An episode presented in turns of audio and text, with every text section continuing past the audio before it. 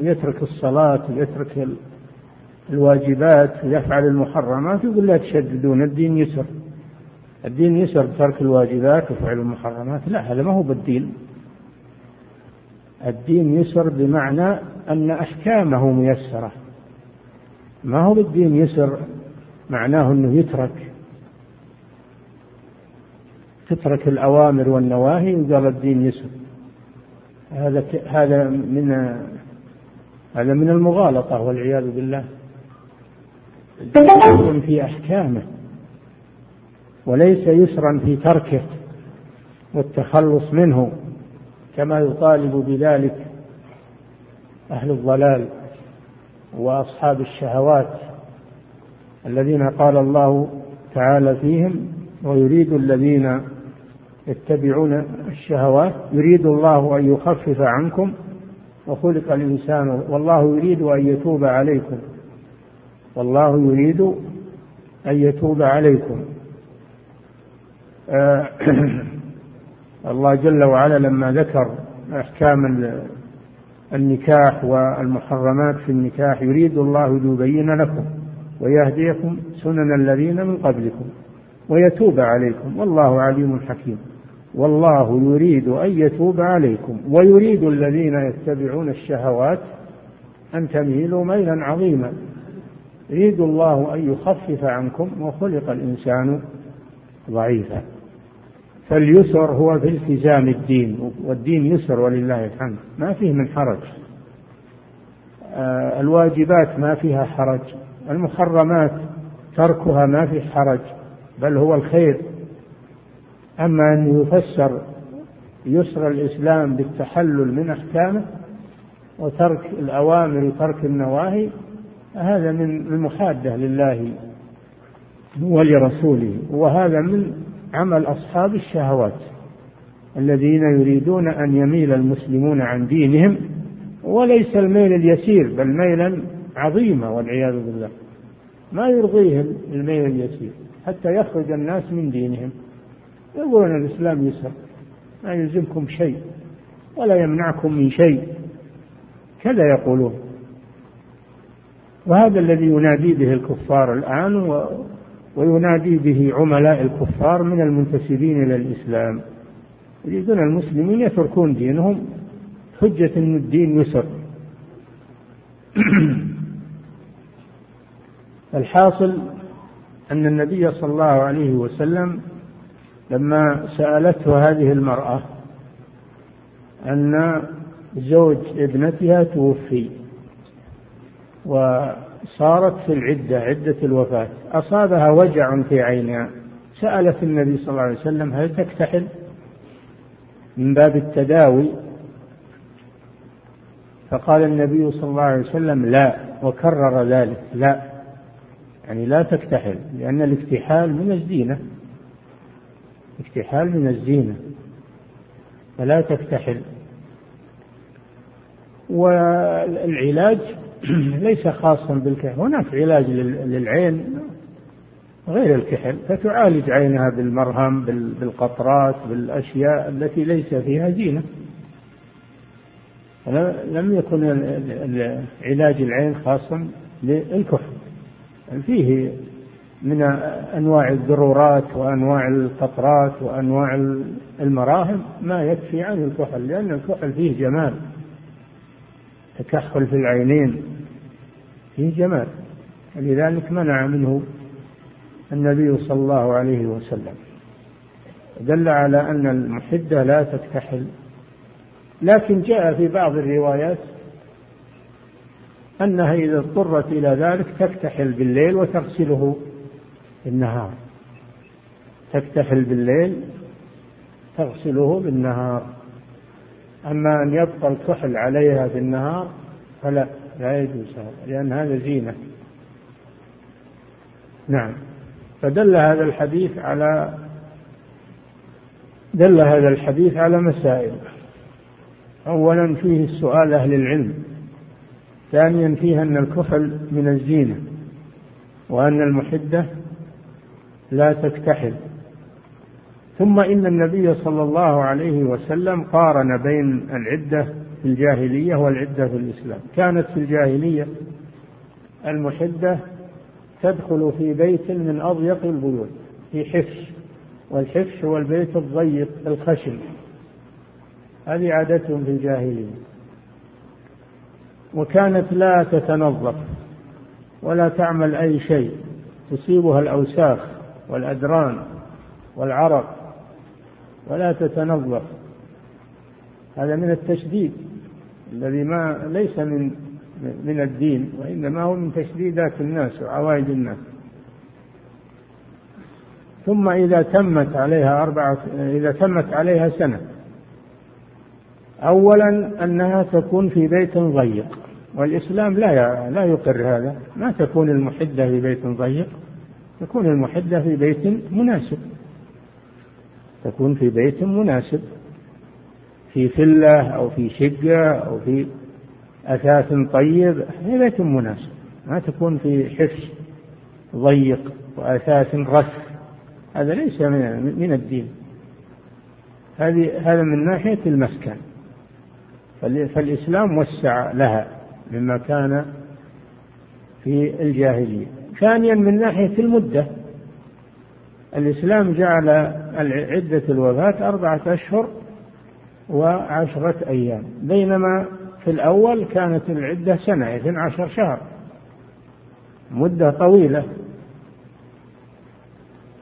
الناحية الثالثة عند الخروج الإسلام إذا تمت العدة تخرج تلقائيا من دون أنها تعمل أي شيء تخرج تلقائيا عاديا. دون أنها تعمل أي شيء. في الجاهلية لا. عندهم ترتيبات للخروج. يأتون لها بدابة إما حمار وإما شاة وإما طائر فتمعك به جسمها لتزيل ما فيها من الأوساخ المتراكمة. تفتض به يعني تدلك به جسمها. والغالب إنه يموت هذا الحيوان أو هذا الطائر. هذا من الابتلاء والامتحان. إن هذا الطائر أو هذا الحيوان الذي الذي تمسحت به إنه يموت. هذا من الابتلاء والامتحان. ورابعا أنها إذا خرجت يعطونها بعرة. يعني بعرة الشاة أو بعرة البعير فتلقيها علامة على أنها انتهت خلصت من العدة. الإسلام لا يرتب شيء من هذا أبدا. إذا تمت عدتها تخرج تلقائيا وخروجا عاديا ليس فيه أي إجراءات. هذا من التيسير تيسير الله سبحانه وتعالى. فهذا فيه بيان التحدث بنعمة الله عز وجل وفيه بيان مزايا الإسلام. وأنه دين اليسر وأن اليسر ليس معناه التخلص من الأوامر معناه معنى اليسر أنه يأتي بالأوامر وبالنواهي على حسب استطاعته. لا يكلف الله نفسا إلا وسعها هذا معنى اليسر. أنه يأتي بأوامر الله ويترك نواهيه على حسب الاستطاعة والمقدرة. إذا أمرتكم بأمر فأتوا منه ما استطعتم. لا يكلف الله نفسا إلا وسعها. هذا معنى اليسر. ليس معنى اليسر ترك الأوامر وفعل المحرمات وإعطاء النفس ما تشتهي مما يضرها ويفسدها. هذا ليس من اليسر. هذا هو الحرج. وهذا دين الجاهلية. نعم. كتاب اللعان. نعم اللعان تكرر عليكم. أن معناه أن معناه الشهادات المكررة المختتمة باللعن أو بالغضب. اللعن أو الغضب. واللعن هو الطرد والإبعاد عن رحمة الله سبحانه وتعالى. فسمي اللعان وهو الأيمان المكررة سمي لأنه يختم باللعنة. لا لعنة الله عليه إن كان من الكاذبين. سمي اللعان بهذا.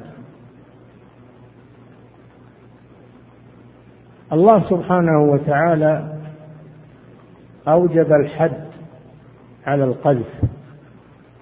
والذين يرمون المحصنات ثم لم يأتوا بأربعة شهداء فاجلدوهم ثمانين جلدة ولا تقبلوا لهم شهادة أبدا. وأولئك هم الفاسقون. فأوجب الحد على القاذف إذا قذف امرأة أو رجلا بالزنا أو باللواط فإما أن يأتي بأربعة شهود يثبتون ما يقول وإلا فإنه يجلد ثمانين جلدة ويحكم عليه بالفسق. ولا تقبل شهادته بعد ذلك. وذلك لأجل حفظ اللسان عن الكلام البذيء والكلام المحرم. ومن أجل حفظ الأعراض من الاعتداء عليها بالكلام والتلطيخ. الله جل وعلا حرم الدماء وحرم الأموال وحرم الأعراض. كل المسلم على المسلم حرام. دمه وماله وعرضه. فهذا كلام قبيح شنيع عالجه الإسلام بهذا الحكم الفاصل حتى يرتدع الناس عن إشاعة الفاحشة والكلام المحرم البذيء تلطيخ الأعراض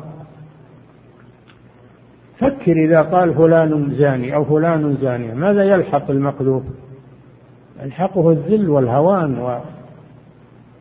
لأنه أفسد عرضه بالكلام هذا. والناس ما يصدقون. ما يصدقون هذا. لو أخذ ماله كله كان أهون من قذفه بالفاحشة. أهون. لأن العرض أغلى من المال. فالله جل وعلا لأجل صيانة الأعراض عن الكلام الذي يلطخها وأوجب الحد على القاذف إلا إن جاء بأربعة شهود. يشهدون ويصفون الواقع ما بس يشهدون إن فلان زنى أو فلان فعل اللواء اللواء لا ما يكفي هذا. لازم يصفون الجريمة. كيف حصلت؟ وصف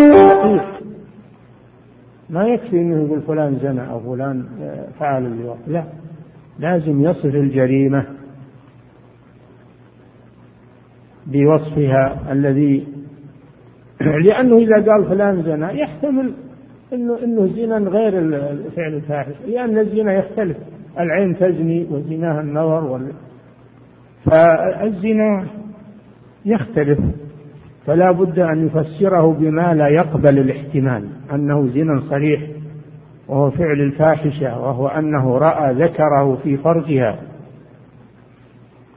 صراحة كل واحد يقول هذا لا بد. وإلا فإنهم يحدون الشهود يحدون يقام عليهم الحد لأنهم صاروا قذفة. إذا لم يصفوه ويبينوه فإنهم قذفة يحدون أو نقصوا عن أربعة حتى لو وصفوه وصفا دقيقا ونقصوا عن أربعة يقام عليهم حد القذف. كل هذا من أجل صيانة الأعراض. فالذي يقذف امرأة أو رجلا بالزنا أو باللواط إما أن يقيم أربعة شهود يشهدون على حقيقة الجريمة ووصفها وإن لم يأتي بأربعة شهود فإنه يجلد ثمانين جلدة ولا تقبل شهادته ويحكم عليه بالفسق استثنى الله جل وعلا الزوج مع زوجته. الزوج مع زوجته. لأن الزوج ما يتمكن من أنه يجيب أربعة شهود. فإذا قذف زوجته فإما أن يقام عليه حد القذف وإما أن يسقط الحد باللعان. بدل الشهود يلاعن بمعنى أنه يشهد أربع شهادات بالله إنه لمن الصادقين فيما قذفها به. والخامسة أن عليه لعنة أن عليه لعنة الله إن كان من الكاذبين. ثم إذا فعل ذلك سقط عنه الحد. وتوجه الكلام إليها هي. فلها أن تسقط الحد أيضا باللعان بأن تشهد أربع شهادات بالله إنه لمن الكاذبين فيما رماها به. والخامسة أن غضب الله عليها إن كان من الصادقين. فإذا تم اللعان يفرق بينهما تفريقا مؤبدا. ويكون إجراء اللعان يكون إجراء اللعان تحت إشراف الحاكم. ما يتلاعنون في مكان ليس فيه الحاكم؟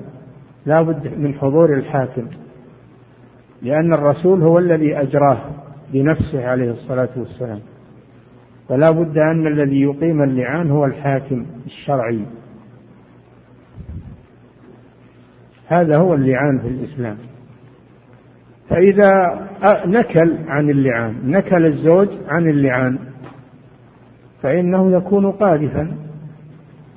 يقام عليه الحد. أما إذا نكلت الزوجة اختلف العلماء هل يقام عليها الحد لأن الله قال ويدرأ عنها العذاب يعني الحد. فإذا نكلت يقام عليها الحد.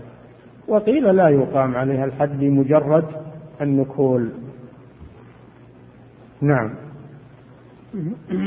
كتاب اللعان. فإذا تم اللعان بينهما ترتب عليه أمور. أولا أنه يفرق بينهما فرقة مؤبدة لا يتزوجها بعد ذلك أبدا. ثانيا أن الولد ينتفي ويلحق بالزوجة إلا إذا استلحقه الزوج فإنه يلحق به. أما إذا لم يستلحقه فإنه ينتفي منه ويكون تابعا للزوجة. ثالثا أنه يسقط عنهما الحد. هذه الآثار المترتبة على تمام اللعان بين الزوجين. نعم. كتاب اللعان. عن عبد الله بن عمر رضي الله عنهما أن فلان ابن فلان قال يا رسول الله أرأيت أن لو يعني فلان ابن فلان ما سماه من باب الستر عليه. نعم. ولا لأنه ما ما في فائدة ذكر اسمه. نعم. قال يا رسول الله أرأيت أن لو وجد أحدنا امرأته على فاحشة كيف يصنع؟ قيل إن الرجل كان شاكا في زوجته ومتحير ما وش يعمل. فجاء يسأل الرسول صلى الله عليه وسلم. وقيل إنه ليس شاكا ولكنه تعجل الأمر. ولا يجوز للإنسان أنه يسأل عن شيء قبل أن يحدث لئلا يبتلى. ما يسأل عن شيء قبل أن يحدث لئلا يبتلى. إذا حدث الشيء اسأل أما قبل فلا تسأل. يا أيها الذين آمنوا لا تسألوا عن أشياء إن تبد لكم تسؤكم. وإن تسألوا عنها حين ينزل القرآن تبد لكم. فلا يجوز للإنسان أنه يسأل عن شيء آه، مكروه لا لم يقع. بل يسأل الله العافية يتجنب هذا الشيء. نعم. كيف يصنع إن تكلم تكلم بأمر عظيم وإن سكت سكت على مثل ذلك؟ يعني إن تكلم صار قاذفا وأقمتم عليه الحد. وإن سكت سكت على أمر عظيم لأنه يرى الفحش في أهله ولا يقدر يعمل شيء. نعم. قال فسكت النبي صلى الله عليه وسلم فلم يجبه. نعم. هذا فيه أن أنه أن الرسول صلى الله عليه وسلم لم يجبه لأنه سأل عن شيء لم يقع. وهذا أمر مستكره. لا يجوز البحث عنه قبل وقوعه. هذا فيه تأديب من الرسول صلى الله عليه وسلم للناس إنهم ما يسألون عن أشياء مستكرهة. قبل وقوعها لا سيما ما يتعلق بالأعراض. نعم. فلما كان بعد ذلك أتاه فقال إن الذي سألتك عنه قد ابتليت به. نعم هذا فيه دليل على أن من تكلم بأمر مكروه أنه يبتلى به عقوبة له. فلو أنه سكت من الأول لسلم. هذه عقوبة والعياذ بالله. نعم. فأنزل الله عز وجل هؤلاء الآيات في سورة النور. هذا سبب نزول الآية هذا الحديث. سؤال هذا الرجل هو سبب نزول هذه الآية الكريمة أو هذه الآيات الكريمة من أول سورة النور. نعم. فأنزل الله عز وجل هؤلاء الآيات في سورة النور. والذين يرمون أزواجهم فتلاهن عليه ووعظه وذكره. تلاهن الرسول صلى الله عليه وسلم عليه. حينئذ لا بد أنه أنه يقام عليه الحد لأنه قاذف إلا أن أسقطه باللعان. وعظه الرسول صلى الله عليه وسلم أنه ما يقدم على اللعان وأنه يتوب إلى الله مما, مما قال. إن لم يكن متأكدا يتوب إلى الله ولا يقدم على اللعان لأن هذا أمر خطير. فهذا فيه دليل على أن الحاكم قبل أن يقيم اللعان يعظ الطرفين. ويقول عذاب الدنيا أهون من عذاب الآخرة. يعني كونه يقام عليك الحد في الدنيا أهون من عذاب الآخرة. الذين إن الذين يرمون المحصنات الغافلات المؤمنات لعنوا في الدنيا والآخرة. ولهم عذاب عظيم يوم تشهد عليهم ألسنتهم وأيديهم وأرجلهم بما كانوا يعملون. يومئذ يوفيهم الله دينهم الحق ويعلمون أن الله هو الحق المبين. فيقول عذاب الدنيا أهون من عذاب الآخرة. اعترف بالخطأ ويقام عليك الحد في الدنيا أهون. نعم. ووعظه وذكره وأخبره أن عذاب الدنيا أهون من عذاب الآخرة. نعم. فقال لا والذي بعثك بالحق ما كذبت عليها. أي نعم المتأكد هو. هو متأكد من الوضع. ولذلك حلف عليه. نعم. ثم دعاها فوعظها.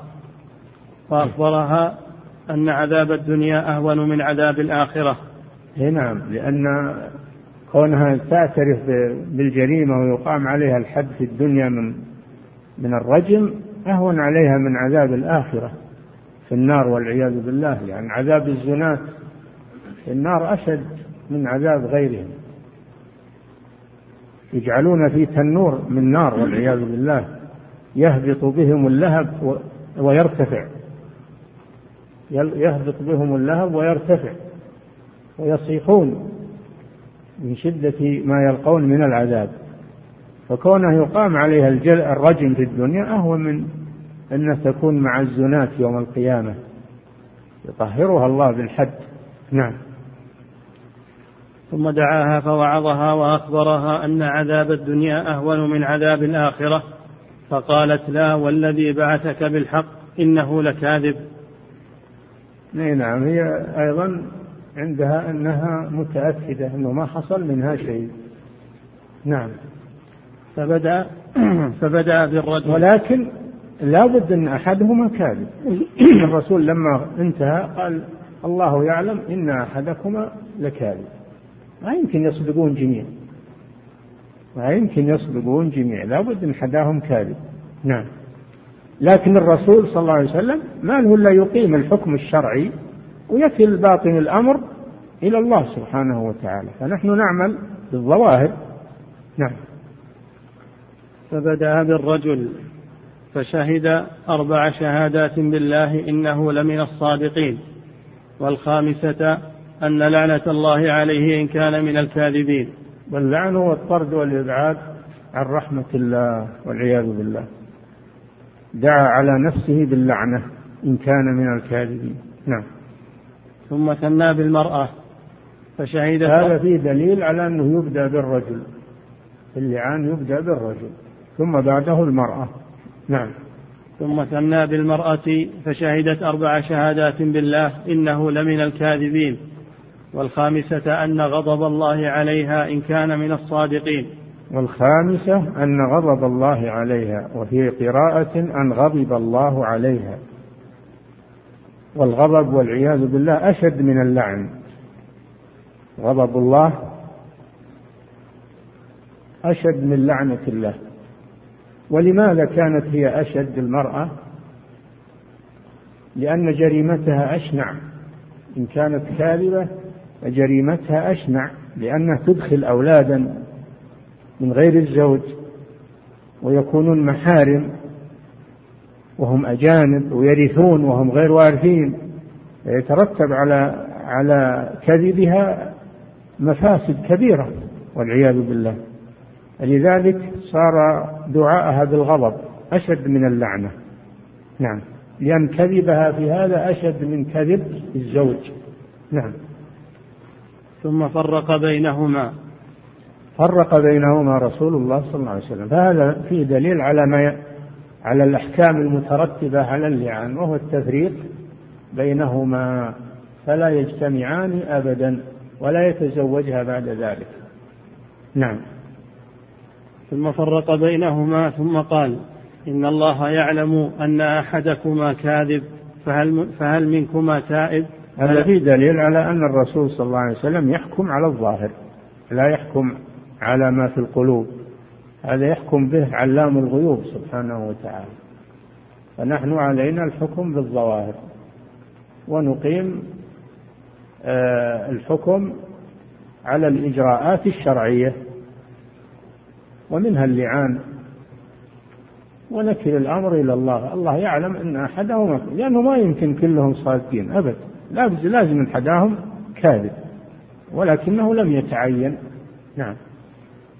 ثم قال إن الله يعلم أن أحدكما كاذب فهل منكما تائب ثلاثة؟ أيضا كرر عليهما عليه الصلاة والسلام. هذا من حرصه على تخليص المسلم من الإثم. كرر عليهم التوبة.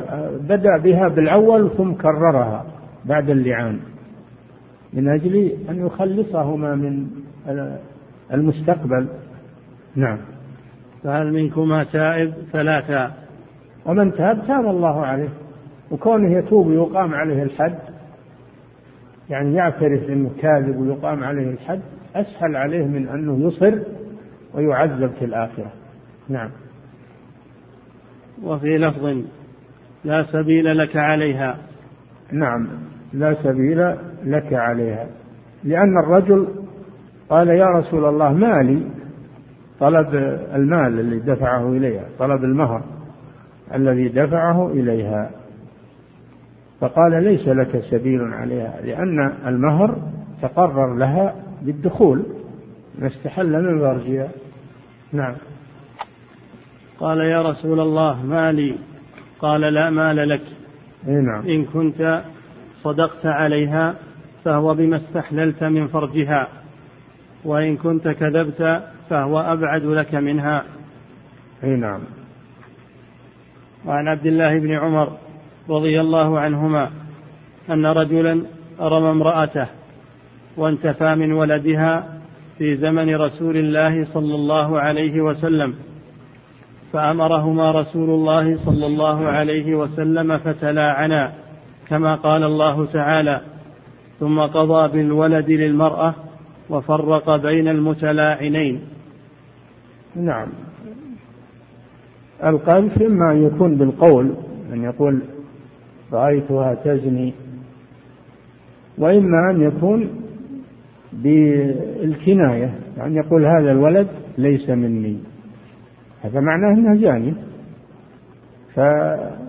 فالقذف يكون بالصريح اللفظ ويكون بالكناية.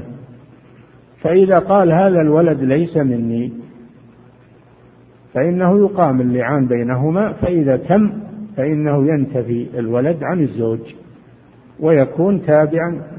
الولد ما يضيع ما يضيع لازم يتبع أحدهما فيتبع المرأة لأنها ولدته المرأة ولدته يقينا. والله أعلم أنها ولدته من زوجها أو من غيره إنما هي ولدته يقينا فهو ابنها.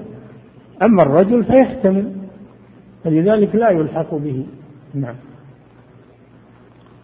ثم قضى بالولد للمرأة وفرق بين المتلاعنين.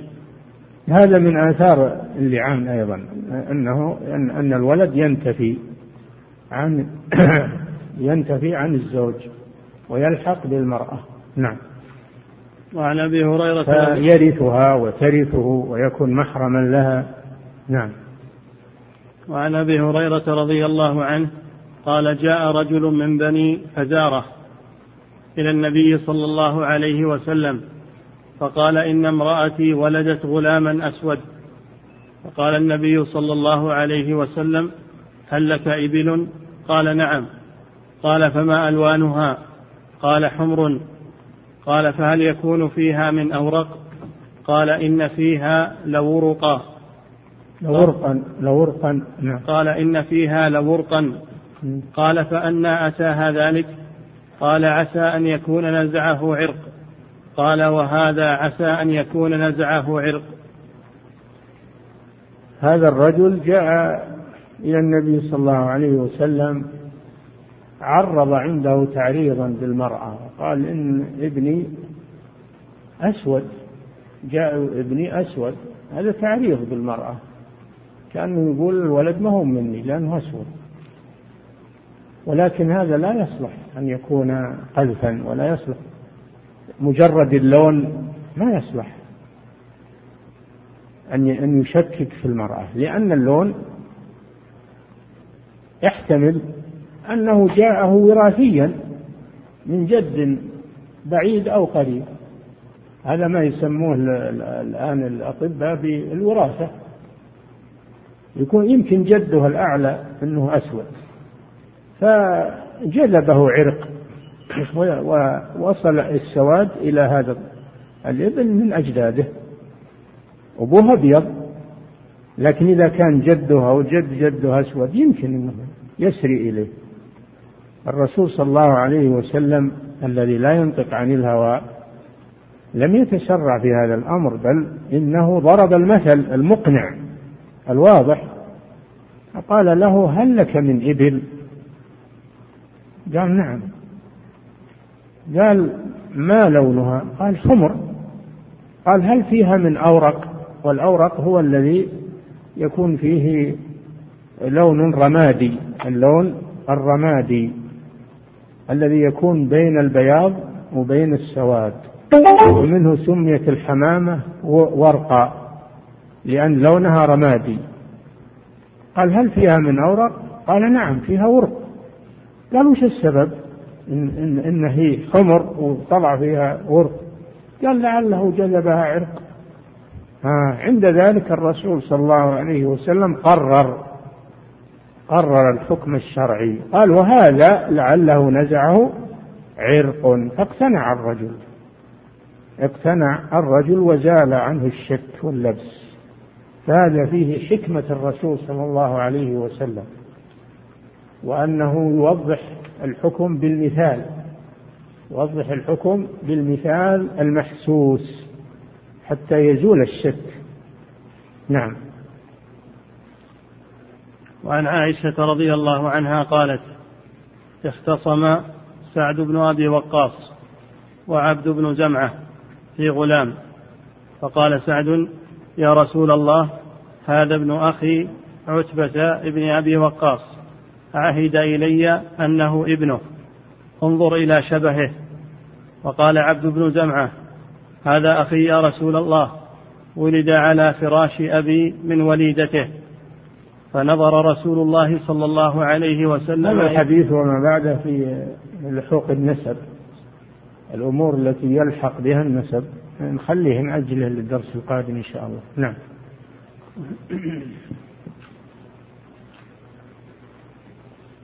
يقول فضيلة الشيخ وفقكم الله هل يجوز للمرأة الإحداد في غير بيت الزوج؟ لا يجب عليها الإحداد في البيت الذي توفي زوجها وهي فيه. يجب عليها لقوله صلى الله عليه وسلم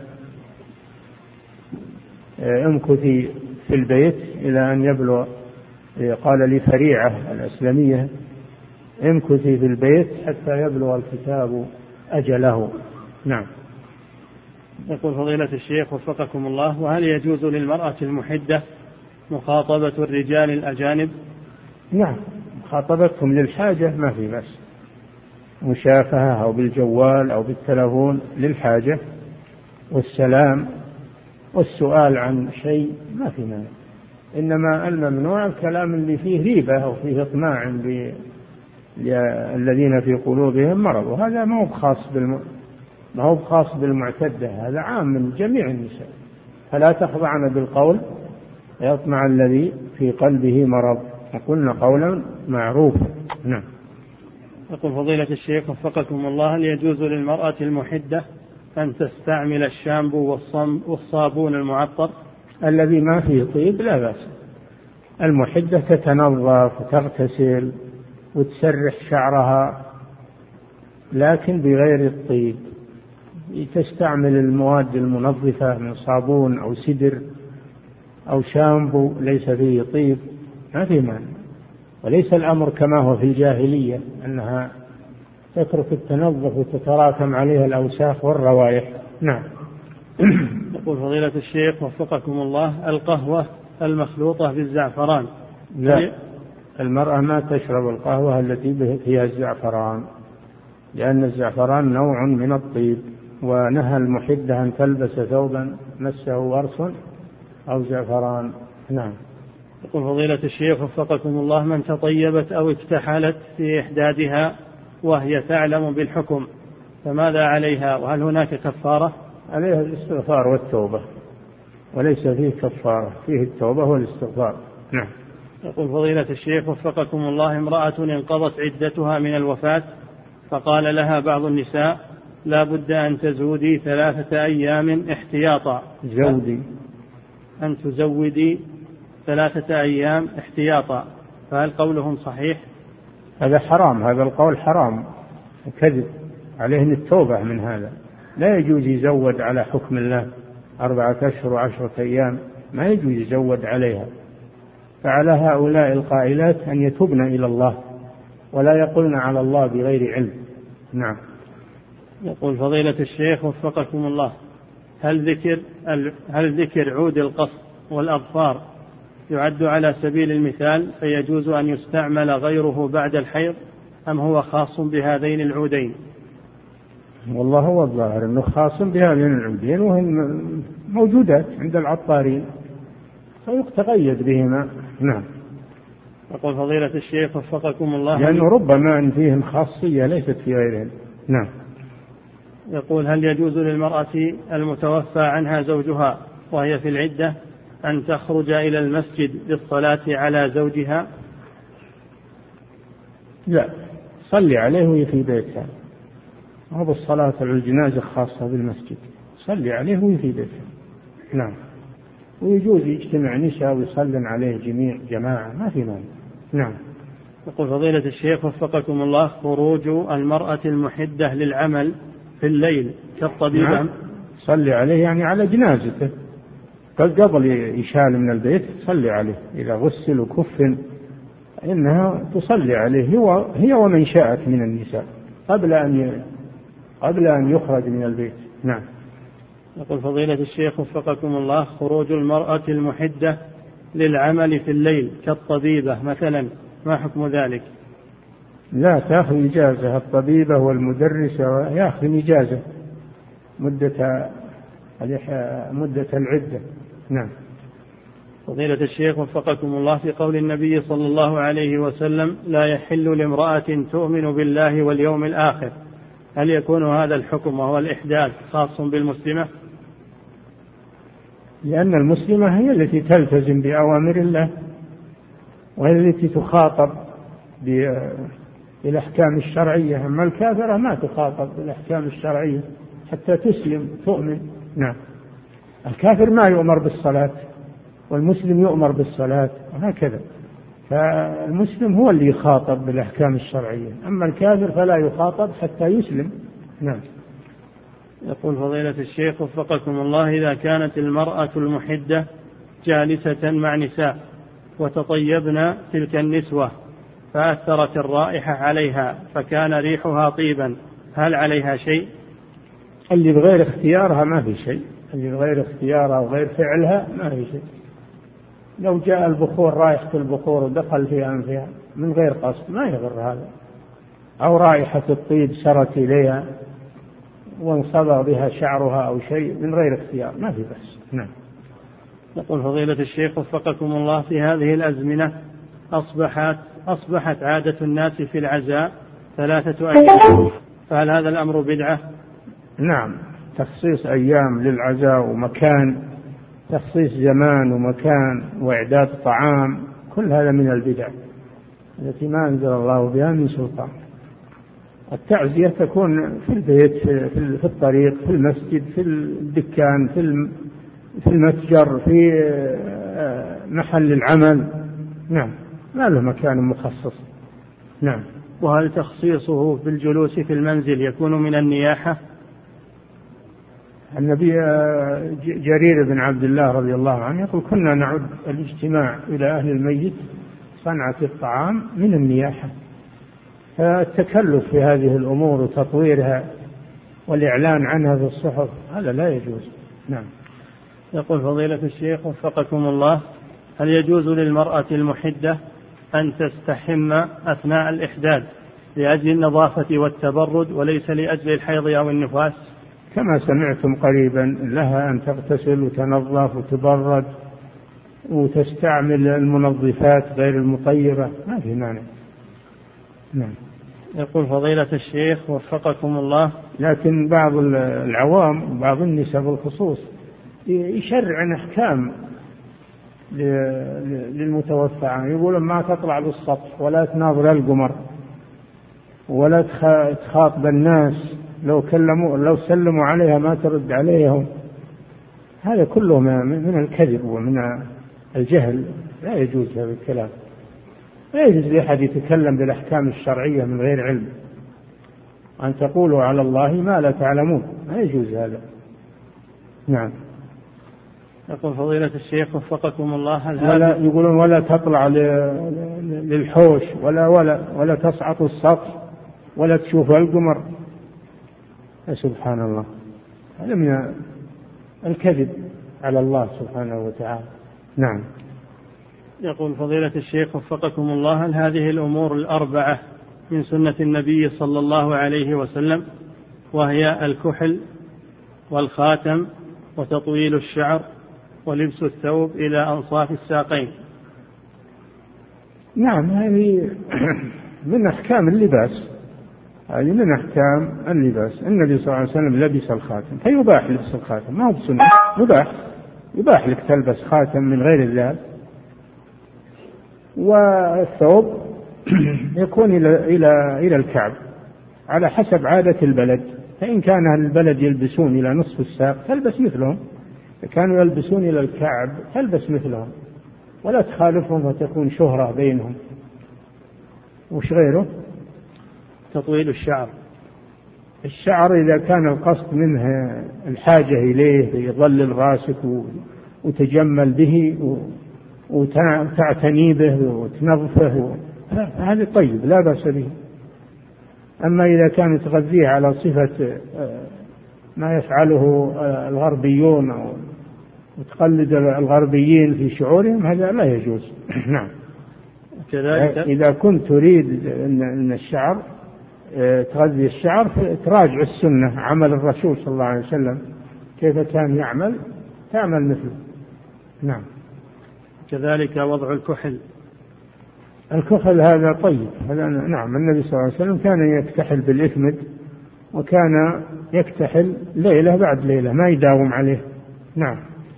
يقول فضيلة الشيخ وفقكم الله هل يؤخذ من وضع أم حبيبة رضي الله عنها؟ بالصفرة على ذراعيها هل يؤخذ منه جواز وضع المرأة للمكياج والأصباغ في وجهها؟ ما في مانع المرأة تتجمل بما جرت به العادة من المساحيق والأصباغ إلا إذا كان هذا هذه المساحيق أو هذه الأصباغ تتجمد على الجلد وتمنع وصول الماء. مع الوضوء والاغتسال إلى الجلد فلا يجوز هذا. أما إذا كانت ما تمنع وصول الماء فلا مانع من ذلك. نعم.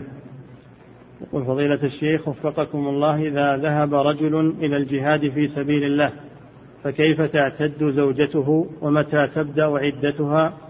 وكذلك إذا غاب الزوج غيبة طويلة. هذه إذا كان علمت بوفاته فإن العدة تبدأ من الوفاة. تبدأ العدة من الوفاة. ولو لم تعلم إلا بعد نهايتها تكون خرجت من العدة. العدة تبدأ من الوفاة إذا علمت. إذا لم تعلم هذا ما يسمى بالمفقود. هذا يرجع فيه إلى المحكمة وتقرر فيه ما يناسب. نعم. يقول فضيلة الشيخ وفقكم الله من قذف امرأة ولاعنها وهو كاذب. ثم تاب إلى الله فهل يكون من التوبة أن يرجع إلى القاضي فيخبره ليقيم عليه الحد؟ والله الظاهر أنه يتوب إلى الله ويستغفر وهذا أحسن له منه. نعم. يقول فضيلة الشيخ وفقكم الله ذكرتم حفظكم الله. القاضي ما يقيم عليه الحد إلا إذا طالب من له الحق.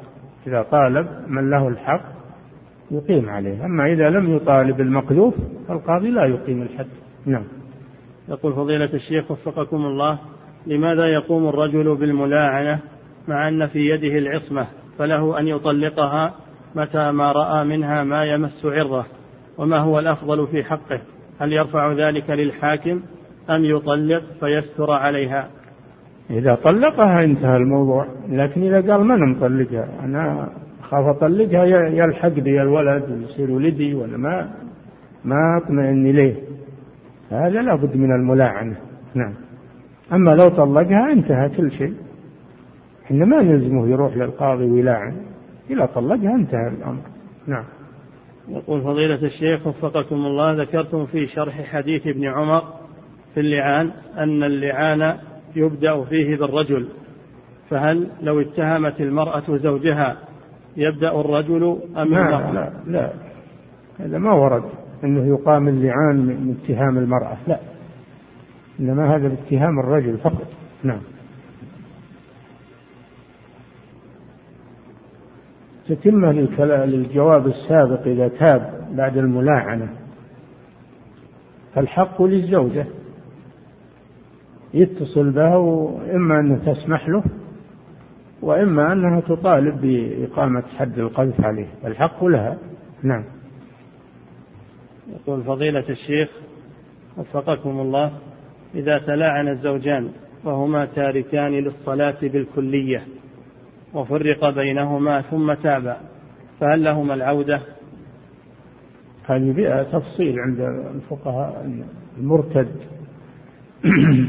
المرتد يفرق بينه وبين زوجته من حين الردة من حين الحكم الحكم بردته فرق بينهما. فإن تاب في أثناء العدة رجعت إليه وإن انتهت العدة ولم يتب فإنها بانت منه. نعم. يقول فضيلة الشيخ وفقكم الله انتشر عند بعض الناس أنه إذا انتهت مدة إنه أنه إذا انتهت مدة مدة الإحداد أنهم يقيمون للمرأة مناسبة غداء أو عشاء فما الحكم في ذلك؟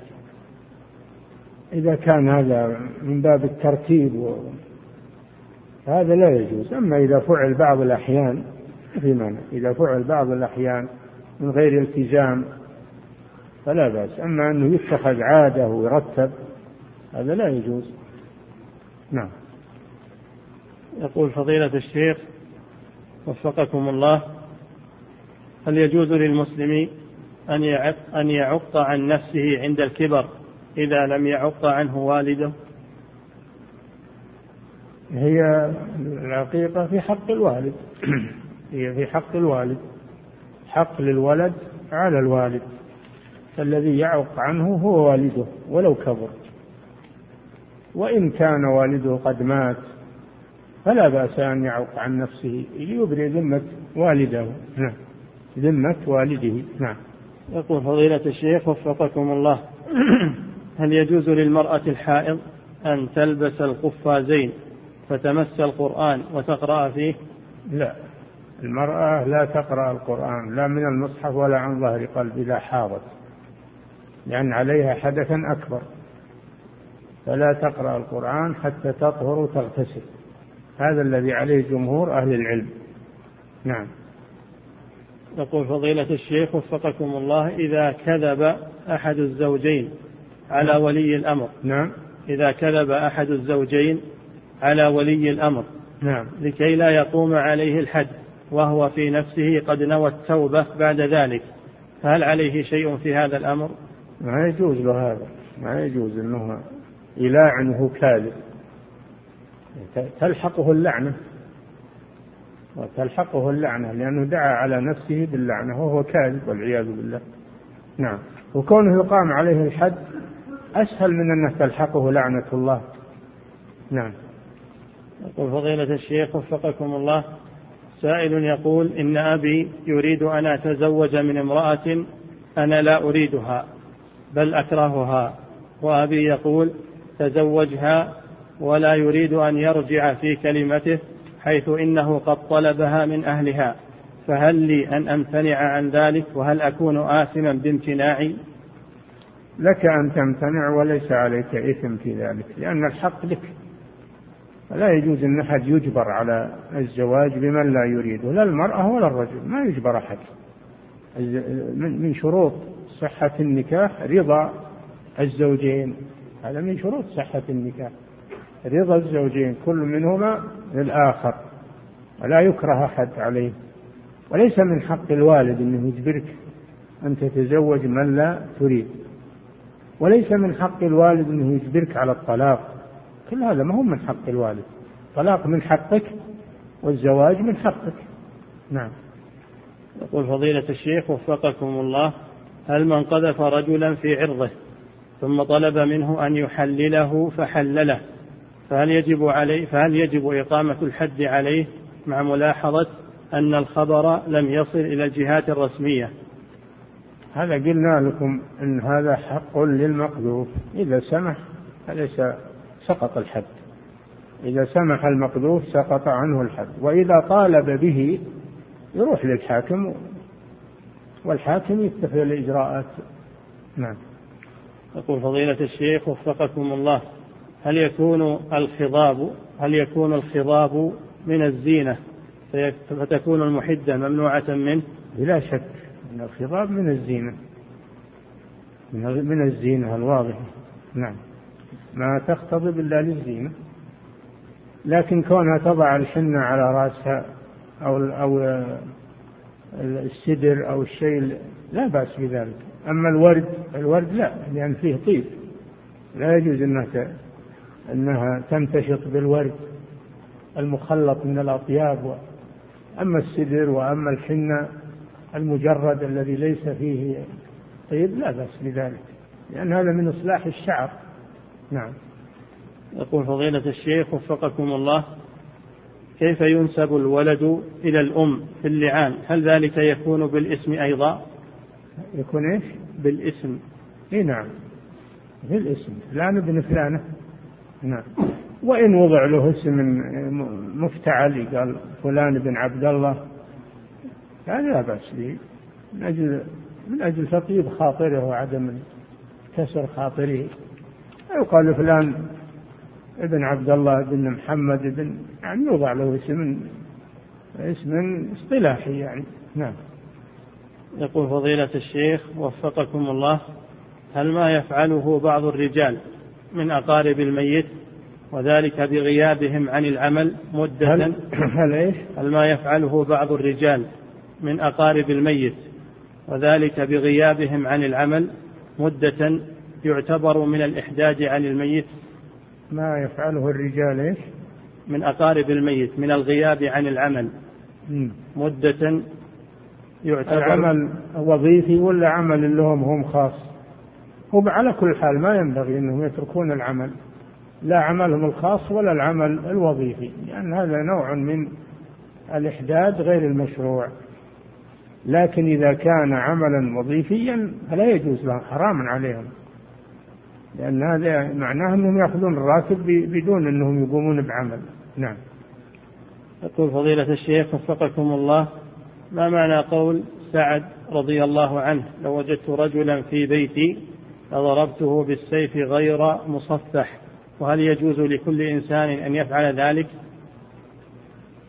هذا لابد من أقول ما, هو كل الناس مثل سعد رضي الله عنه.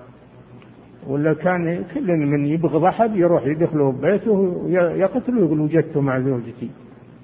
ما يصلح هذا يفتح الباب للناس في مثل هذا.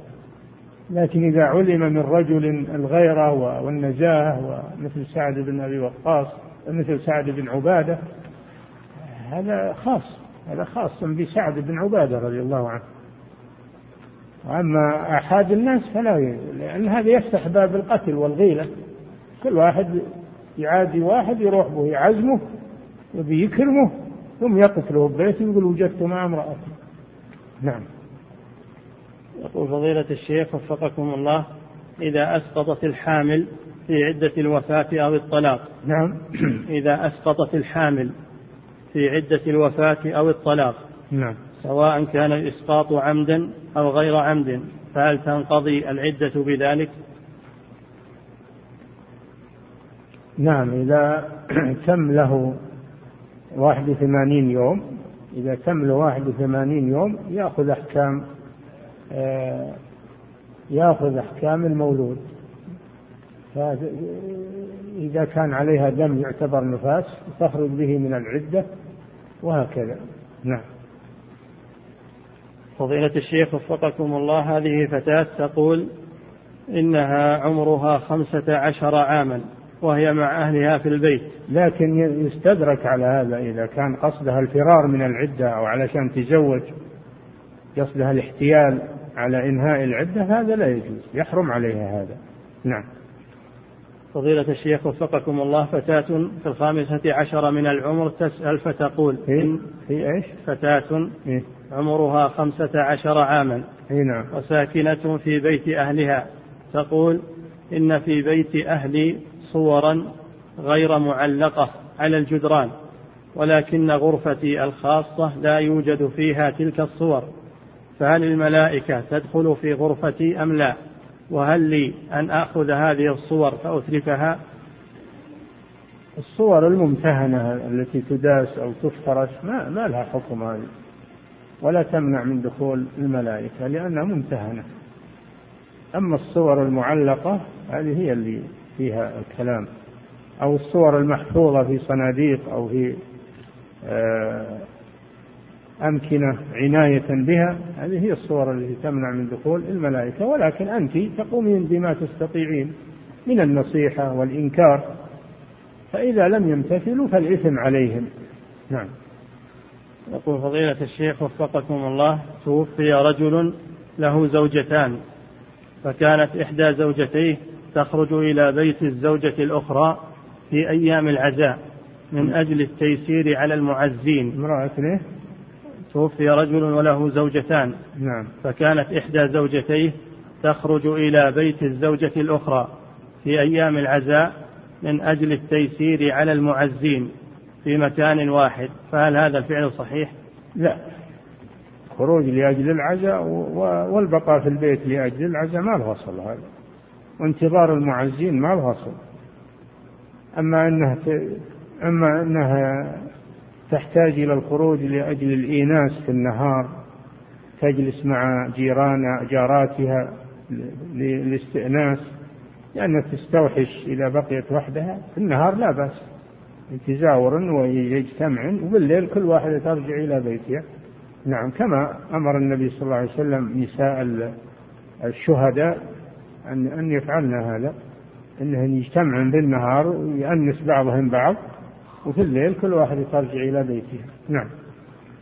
يقول فضيلة الشيخ وفقكم الله يقول بعض علماء الطب أنه إذا تزوج الرجل من قريبته فإنه قد يكون هناك عاهة قد يكون هناك عاهة خلقية. فهل هذا القول صحيح؟ هذا من الوساوس والتشويش على الناس. يجب التوكل على الله سبحانه وتعالى.